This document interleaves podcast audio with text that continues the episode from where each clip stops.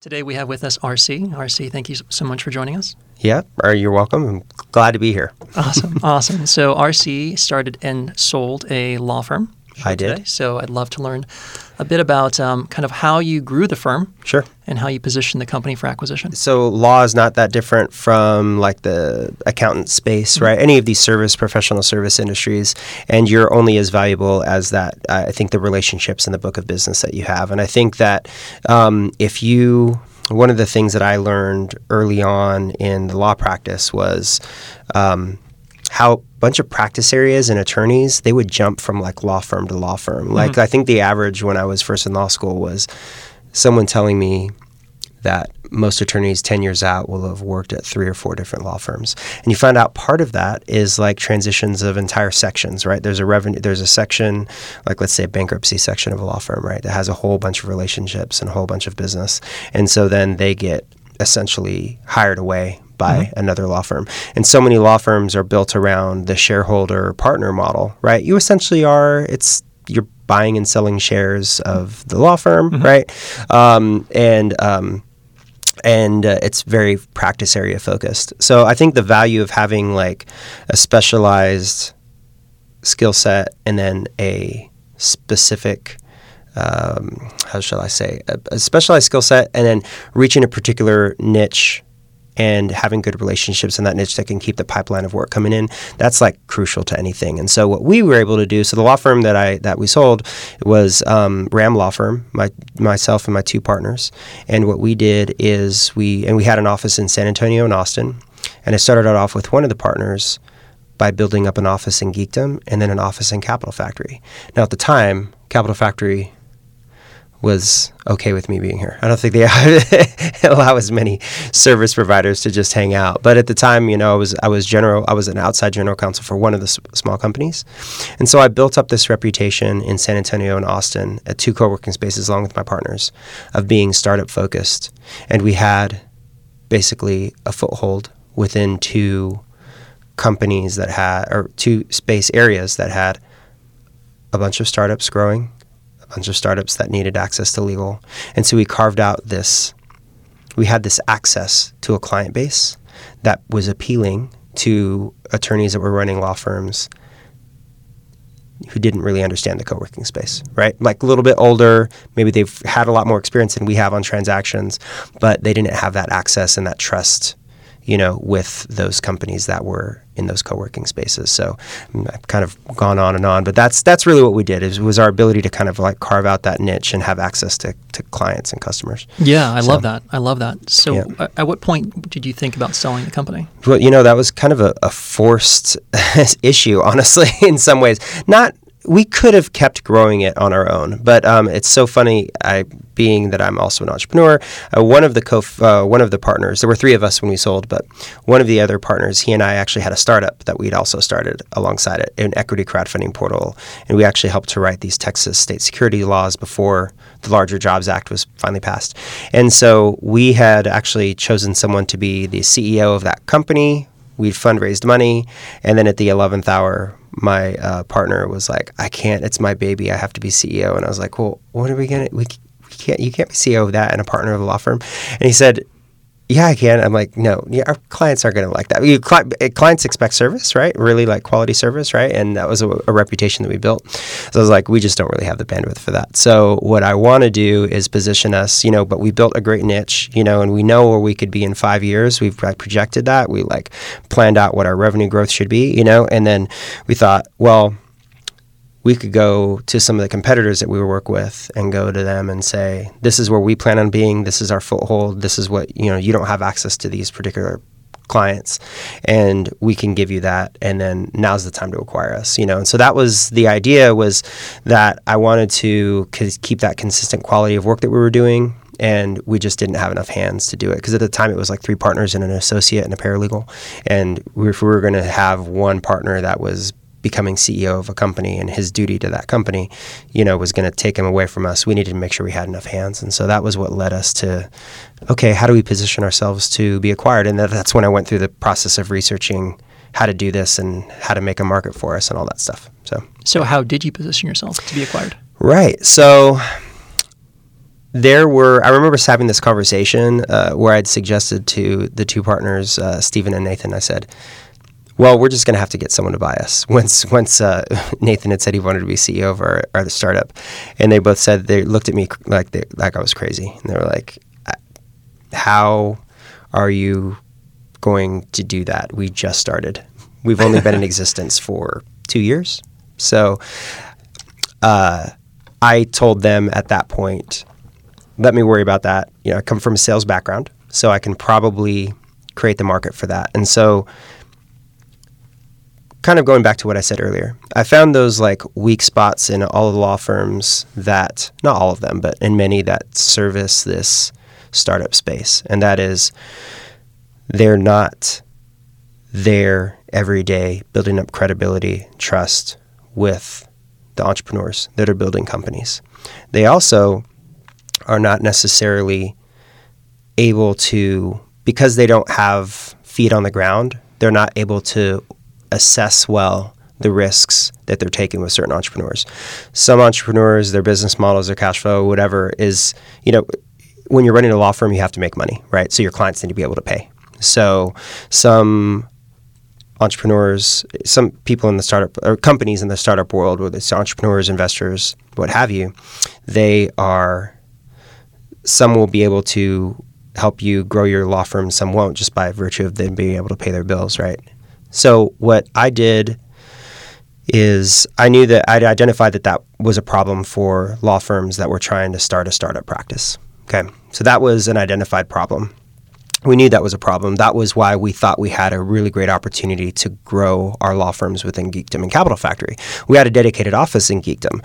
Like everybody, there was a, it wasn't like that here at Capital Factory, but at Geekdom, people would, on the tour, like literally the Geekdom staff would say, and here is our in house law firm if you have legal needs. And so we were pitched to every entrepreneur that took uh, you know, a tour of Geekdom. So, point being is we knew that there was an identified need there. Now, when you're in a transactional law space like we were, so we weren't litigation focused, it was transactional. We are, we would speak quite frequently with uh, opposing counsel on deals, right? Investor counsel, company counsel. For the most part, we were company counsel or entrepreneur counsel. Sometimes we were investor, but not as frequently.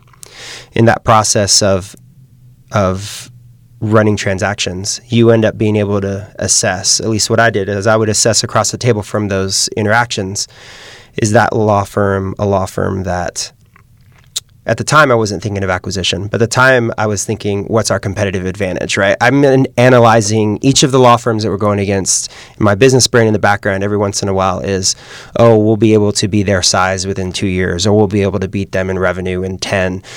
I would think business wise like that when we got to the point where we thought, where I thought, okay, I need to build a market for, to sell us, I thought about a lot of those law firms we were with or going up against. And so I thought, I know these folks had expressed how they didn't know how to get into the startup space. You know, when I had coffee with one of them, um, or how to get you know some more early stage businesses. I know that this one law firm was thinking, well, what if we take equity? I've, i know that this other law firm was thinking, um, oh, that's not a space we want to go after. So I, I already know some of the stories. I already knew some of the stories, some of the their places where they they needed some extra value add, or I thought we could position ourselves as value add, and that's basically how I went about first creating that market for us is looking at that value add that we had and thinking what are some gaps that other like our competitors have? How can we you know come in and fill that gap for them right? So that's how i started going about doing that. Ultimately we were i i, I then had coffees or drinks with numerous law firms that i thought would be potential fits for us, right? Between the amount of staff that they had, their financial resources, big but not too big, right? Big enough that they couldn't, you know, hire another group and then recreate what we were doing, um, or, but uh, and, and, not too small that they couldn't afford to acquire us. Right. Um, I also did some research into what these acquisitions of law firms look like when you're when when a section of a law firm is being acquired or a a whole law firm is being acquired. The multiple is not very not very sexy. so the the multiple when I was talking to people could be you know from 0.5 percent of your average revenues, annual revenues to you know 1.5 percent, sometimes two percent. But especially for a law firm our size, we might only expect like a one percent, right? So and we only had two years track record, and usually they'd want to see at least three to five years track record of revenue. So we so I knew that was a weak point for us as well. Just to clarify, Yeah. you mean not percent, but like X, like Yeah, 0.5 X, X, 0.5 yeah, X. Okay, exactly, okay. exactly, 0.5x. So Yeah. if we're making only half a million dollars last year, Yeah. then we're only going to get an offer of two hundred fifty thousand dollars. I mean, that would be like the worst case kind of scenario. Gotcha. And you can understand how that would work in transactional work as well, Mm-hmm. because you're only as valuable as your last transaction. You don't unless you have you can show that you have a good pipeline. You know, people are taking quite a bit of a risk, right? So Sure. that's a, another one of those reasons why sections, you know, leave or get bought out, or whatever. So uh, I realized that you know that was the weakness in our story. So um, because we've only been in operation two years before that, uh, we the the amount of money that we made was good, but good for like four people. You know, at the especially in the first year, we didn't take salaries, right? So we were making revenues, but we had to make other overhead, um, uh, pay overhead. Um, we didn't. I mean, we made money off of dividends, but not not- regular salaries in the very beginning. So I knew that that was a weakness. So what we did is is what I did is I took our client base, I took the revenues, I took the stages that they were at, like seed stage A, without disclosing names, of course. But I'm making a list of where we anticipate the eventual revenue and what you can make off of these clients. And we did an analysis of like all of our client book. said this is what our client book looks like today, but this is what our client book will look like in five years. And it was very interesting. Like something people, some people hadn't seen it like that before. A lot of law firms. Once we got into the actual diligence with a couple of law, the two law firms that ended up being the final like like law firms that were looking at us, you know, we took from I had multiple meetings, probably six or seven meetings, went down to two law firms that had interest, and uh, you know, that's how we tried to justify it, right? And we're getting the same pushback from them. Well, a multiple, you're asking for a lot. so, and it was going to be an acquihire. It's always going to be an acquihire in these situations, right? So, there's going to be some cash up front, and then you know an earn out as a as a through your salary, and then equity in the in the new uh, law firm. And so, you know, they would push back with those same kind of metrics on on multiple. And so we just had to justify to them why it was worth the risk, you know. And so one law firm kind of the, one of the two law firms I think it was just timing. Honestly, we were in talks with both, but there was um, someone that got sick at their law firm, and so that didn't advance very far. And so the law firm that ended up acquiring us, I'm still appreciative of them to this day, MWR Law Firm, um, or MWR Law, now RWR Law.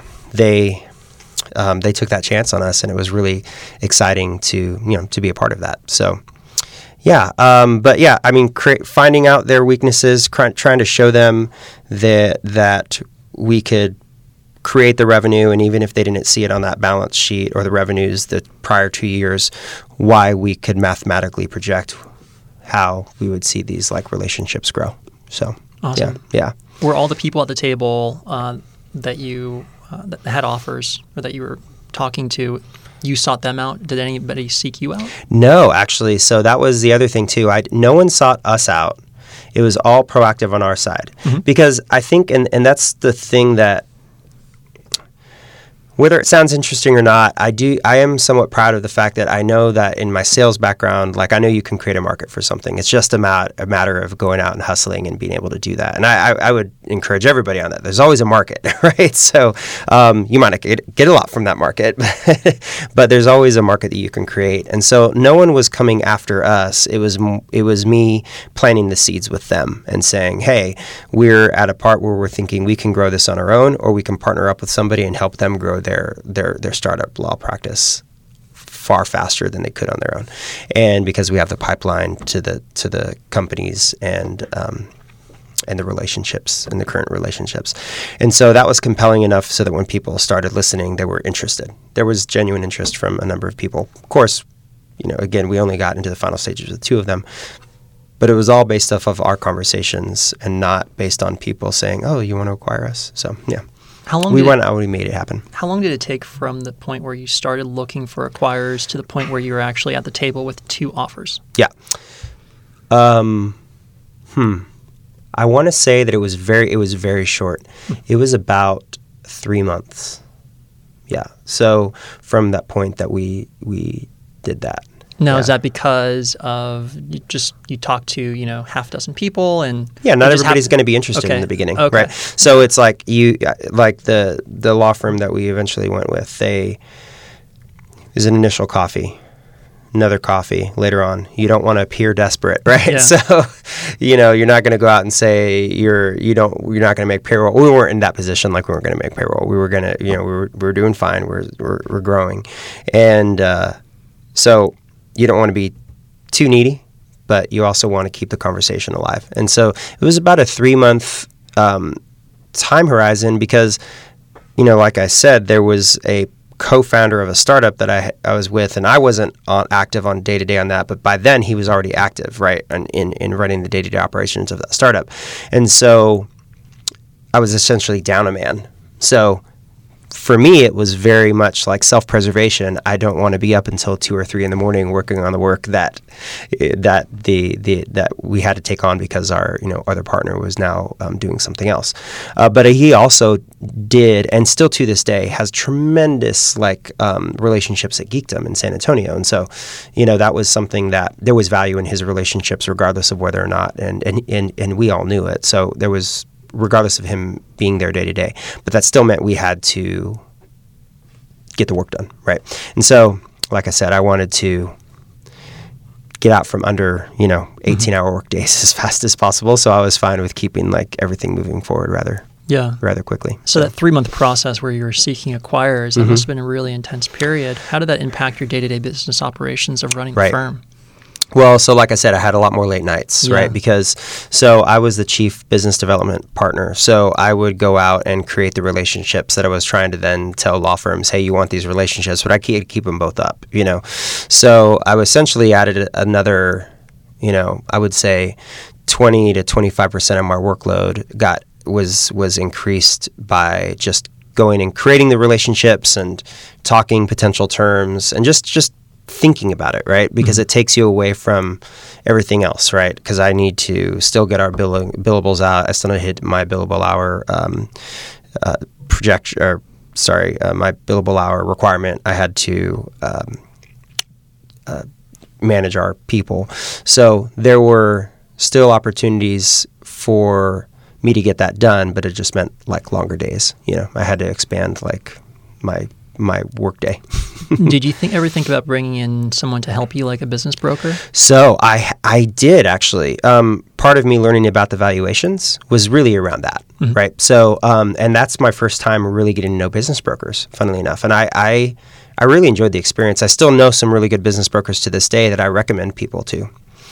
Uh, the only reason that that didn't work was we just didn't really fit their profile yet because we were so young, right? A two-year-old law firm. That's not the kind of like business that they are used to pitching, and and and so it was a bit too risky. Also, the multiple, the amount of dollars in play, I'm not sure that it would have been. I mean, they, they would have made a fine finder's fee on it, but I don't know that it would have been quite as enticing for the legwork and time they would have had to have put in. You know, so uh, the one business broker who's who helped me like really nail down what we should be asking on our valuation, and he, I bought him a, lot, a, b- bunch of coffees and lunches. I was like, "Do I need to pay you anything?" He was just very kind. He's like, "No, you send me."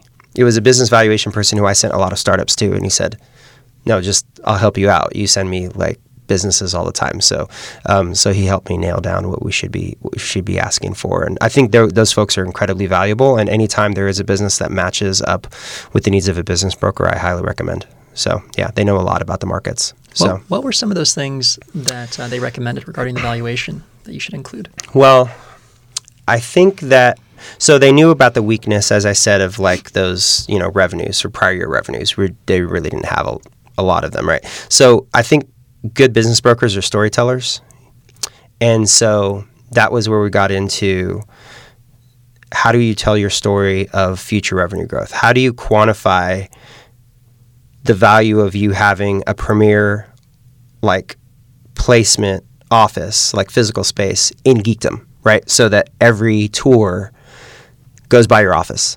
That was pretty big deal. That was um, better than what I was doing here at Capital Factory. I was just in the co-working space. People knew me and still do, thankfully. Knock on wood. That was very nice. But it wasn't the same as having that geekdom space. So we definitely had access to Capital Factory, but we had amazing office space in, in, in geekdom in San Antonio. And so how do we quantify those relationships there? How many, you know, and so telling that story of everything from I'll tell you what we did to, to project what we thought a company could give us.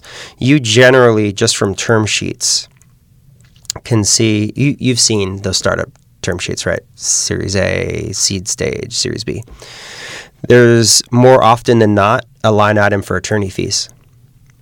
Everybody pretty much has budgeted what those attorney fees are going to be. And even though you might have some law firms that project a little bit or that they may not have even seen the deal, they haven't seen the precedent before, but you'd be amazed that if the uh, term sheet says that a company will pay up to 25,000 of legal, the bill's going to be 25,000 of legal. 50,000 of legal, the bill's going to be 50,000 of legal. So you can essentially get a good idea of what a company is going to be um, or what what attorneys are going to be billing to companies on those you know fundraising deals.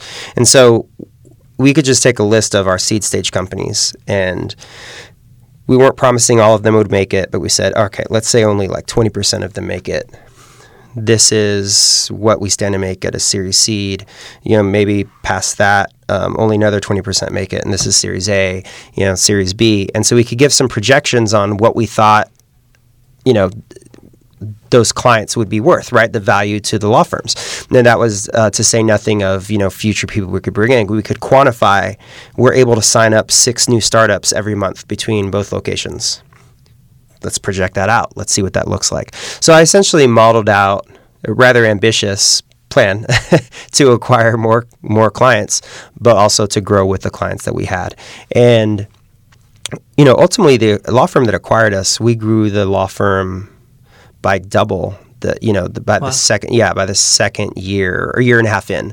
So on revenue was it double double by the end of two years? It was close after one year, but already just bringing our book of business in helped out, right? But then we again we had that larger.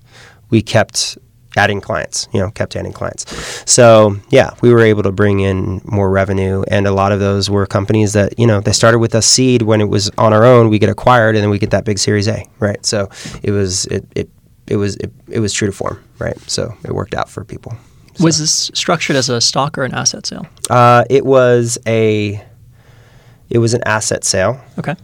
Um, the and I think well, most of the buyers do want to do that. so, and so that was something that we acquiesced to, and it makes sense as well in the legal world. You're going to see way more of that, far more of that, because of liability issues and concerns. So, a stock acquisition is just not usually in the cards for that. So, yeah. What was it like preparing the seller disclosure schedules? So it was because everybody was a lawyer. it was remarkably easy. uh, you know, the the law firm that was acquiring us had exceptional, and they still do have exceptional like experience in this. Uh, Rick Ressler is still one of my absolute favorite human beings in the world, and uh, he had plenty of precedent for that. So you know, this is what we want to see. These are the seller disclosures. Uh, we had like two to three weeks to turn around everything. It, eh, but also, it was one of those things where, to be truthful, it probably was a lot easier than you would have had with any other business because two things. One, it's acqui-hire, so we're going to be there, right? So you don't really want to risk lying or not being fully truthful on any kind of disclosures anyway. But also, and this is amazing. I don't know if I'm giving away the secret, but when lawyers are doing transactions amongst themselves, you'd be amazed how little they care about the paperwork. So, so for everybody else, paperwork, but then you know, lawyers transaction amongst themselves are like, let's not have too much. Let's not put too much in writing. so, so uh, that was uh, that was a, funny experience there, but it wasn't too too bone um, backbreaking. And you know, I've been involved in transactions that had far more scrutiny and far more paperwork, right? So, uh, yeah. Once you got to the term sheet stage, yeah. how did negotiations go from there, and how long did they take? Oh, so the term sheet stage for our acquirer uh, was that took we got that done rather quickly. Once we got to the point where we decided, okay, we're going to commit and this is it. That was about a two week process of going over like what we wanted mm-hmm. out of it. A couple of in person meetings, and then that term sheet really was that was really the governing document for the acquisition. Like that because their team had such experience in just purchase sales and everything. The the documentation that followed everything up took a very short amount of time, like a week, two weeks, uh, and we weren't very hands on on that, just except for the final, you know, v- revision, revisions to the document. But about it was a two week process in that term sheet. We'd already built up so much trust at that point too, you know, and I think it would have happened that way with any of the people that we were talking to if it had gotten that far because you know, we'd been on the other side of them in negotiations. When you're on the other side with attorneys in negotiations, you get a feeling for who's trustworthy, who's honorable, who's going to try to screw you over, who won't. And so I think I'd like to think it would have turned out that way with anybody. It would have been not too contentious and very collaborative. So really, it was just hammering out. When does partnership vest? Uh, how much money are we going to get? so all of those type of things that you would negotiate in any business. So yeah. Were there any surprises or any things, any specific things that were difficult about the negotiations? About the negotiation, no but that's not common, I would think, for a lot of people. Uh, the actual uh, firm that acquired us, they did not. The, I think the surprises along the way. There were few. There were points where I thought, you know, in the original conversation, oh, we planned on, you know, shares equity to vest at this certain point, but then you know, there's like a couple of changes at the last moment uh, because you know when someone's invited you to come in and be an equity partner because they hadn't had any equity partners up until that point, uh, other than the founding partners. Uh, you know, it's a lot. So we had to kind of go back and forth. And if we're going to do this, then we need the promise of this happening and when and and the money that we're going to get. And so that was. Um, so I think that the if I had to pin it on something, it would be oh, this is a horrible phrase to use. It's not because buyer's remorse is not the right thing, but it's like just like last moment hesitation, right? Especially because when someone's bringing you in, they're going to be a little, well, are you going to disrupt what we've been building for all of these years? And so I think there was that last minute hesitation. That was the only challenge. And then just going in, just having conversations, frank conversations with people and saying, I understand where you're coming from. This is why we don't think we're going to rock the boat. And this is why this is still in everybody's best interest. That was the biggest challenge. I think that's more of a human component than it is with a particular sticking point in the documents or anything like that. So. And how was the integration post acquisition? It was, uh, I think it was very smooth. So if you are selling a service company and you're talking about like monthly billables, you're bringing a lot of invoices over, right? A lot of current invoices, and then uh, transitioning all of the client information in. And for a professional service business like lawyering, you then have to get everybody signed to new engagement letters. So it actually was, we actually laid that out. That took a lot of time, but we had our paralegal and their uh, two paralegals on their end, and we had a really like fluid system and an email launch, and it, it worked really well. So it was actually quite smooth. I think it would have been far worse if we had a larger team. I think we were a small enough team and small enough client file. And then we also were very technology integrated law firm, whereas the law firm that was acquiring us wasn't necessarily. So it was easy for us to get, you know, all of our client files and our practice management system transitioned over. And because you know it was all is all in the cloud. so we were and we were very good about about keeping those records and keeping everything, you know, pretty in order. So that transition was pretty easy. So, what advice would you give to someone looking to sell a services business? Yeah. So, I the, the number one thing that I got out of this, and this is also from business brokers who we were talking to, was don't I, I, think I probably overuse that phrase create your market, but I was using reusing what other people told me, right? So service here's my opinion this is also in hiring i tell people that are looking for jobs in the legal profession it's almost the same way. People running a services business it doesn't scale like product right? It's it's it probably means they're spending a lot of time working on their business right? Especially if it's a smaller business and they might be doing very well that business but it's but it's still it's still going to require a little bit more man hours right and so you're not always going to find the best bidder for your services. Sometimes or let me put it this way the person that's looking to buy your services they may not know that they're in the market to buy your services your business right? They it's not that it, it's sometimes with us as i said the law firms that were looking to acquire us one was in the habit of acquiring sections uh, like law firm sections the one that ended up acquiring us had never done anything like this before i had to pitch them on that i think if you're selling a services business there's a lot of opportunity for you to go find the right fit, but I just don't think a lot of people do it. So I think that that's my big thing is is is is expand your market. Think about who might be a good person to acquire you, even if they don't think they're in that market. Uh, look, you know, and you even open up the conversation about it. You know, um, I think that's the big thing because look, if you create your market, you have more opportunity to make money off of it, right? Uh, you're going to set your own price. That's what you want to do. You want to have as many people interested as possible. And so I think this could be said for each business, but especially, I especially say this in the services business because I think most of the people running the services businesses are so busy running their successful business that they're not thinking about how you can make them even more successful if, if, it's, if there's an acquisition. One question I ask all my guests, Yeah. and, and you have an interesting perspective on this given your direct as well as indirect experience, but with, with other companies. Yeah. And that's when is the right time to sell? Yeah. So mine, I, I wouldn't use mine.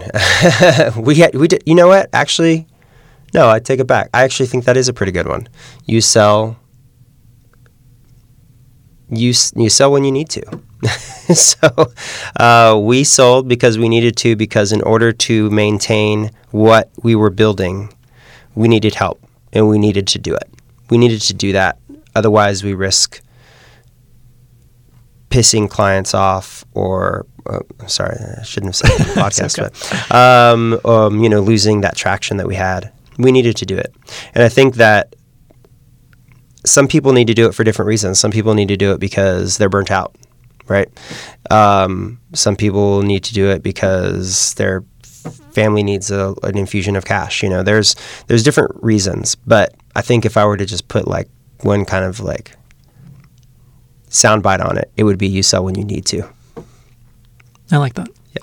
RC, thank you so much for joining us. today. Yeah. Thank you for having me. I appreciate it.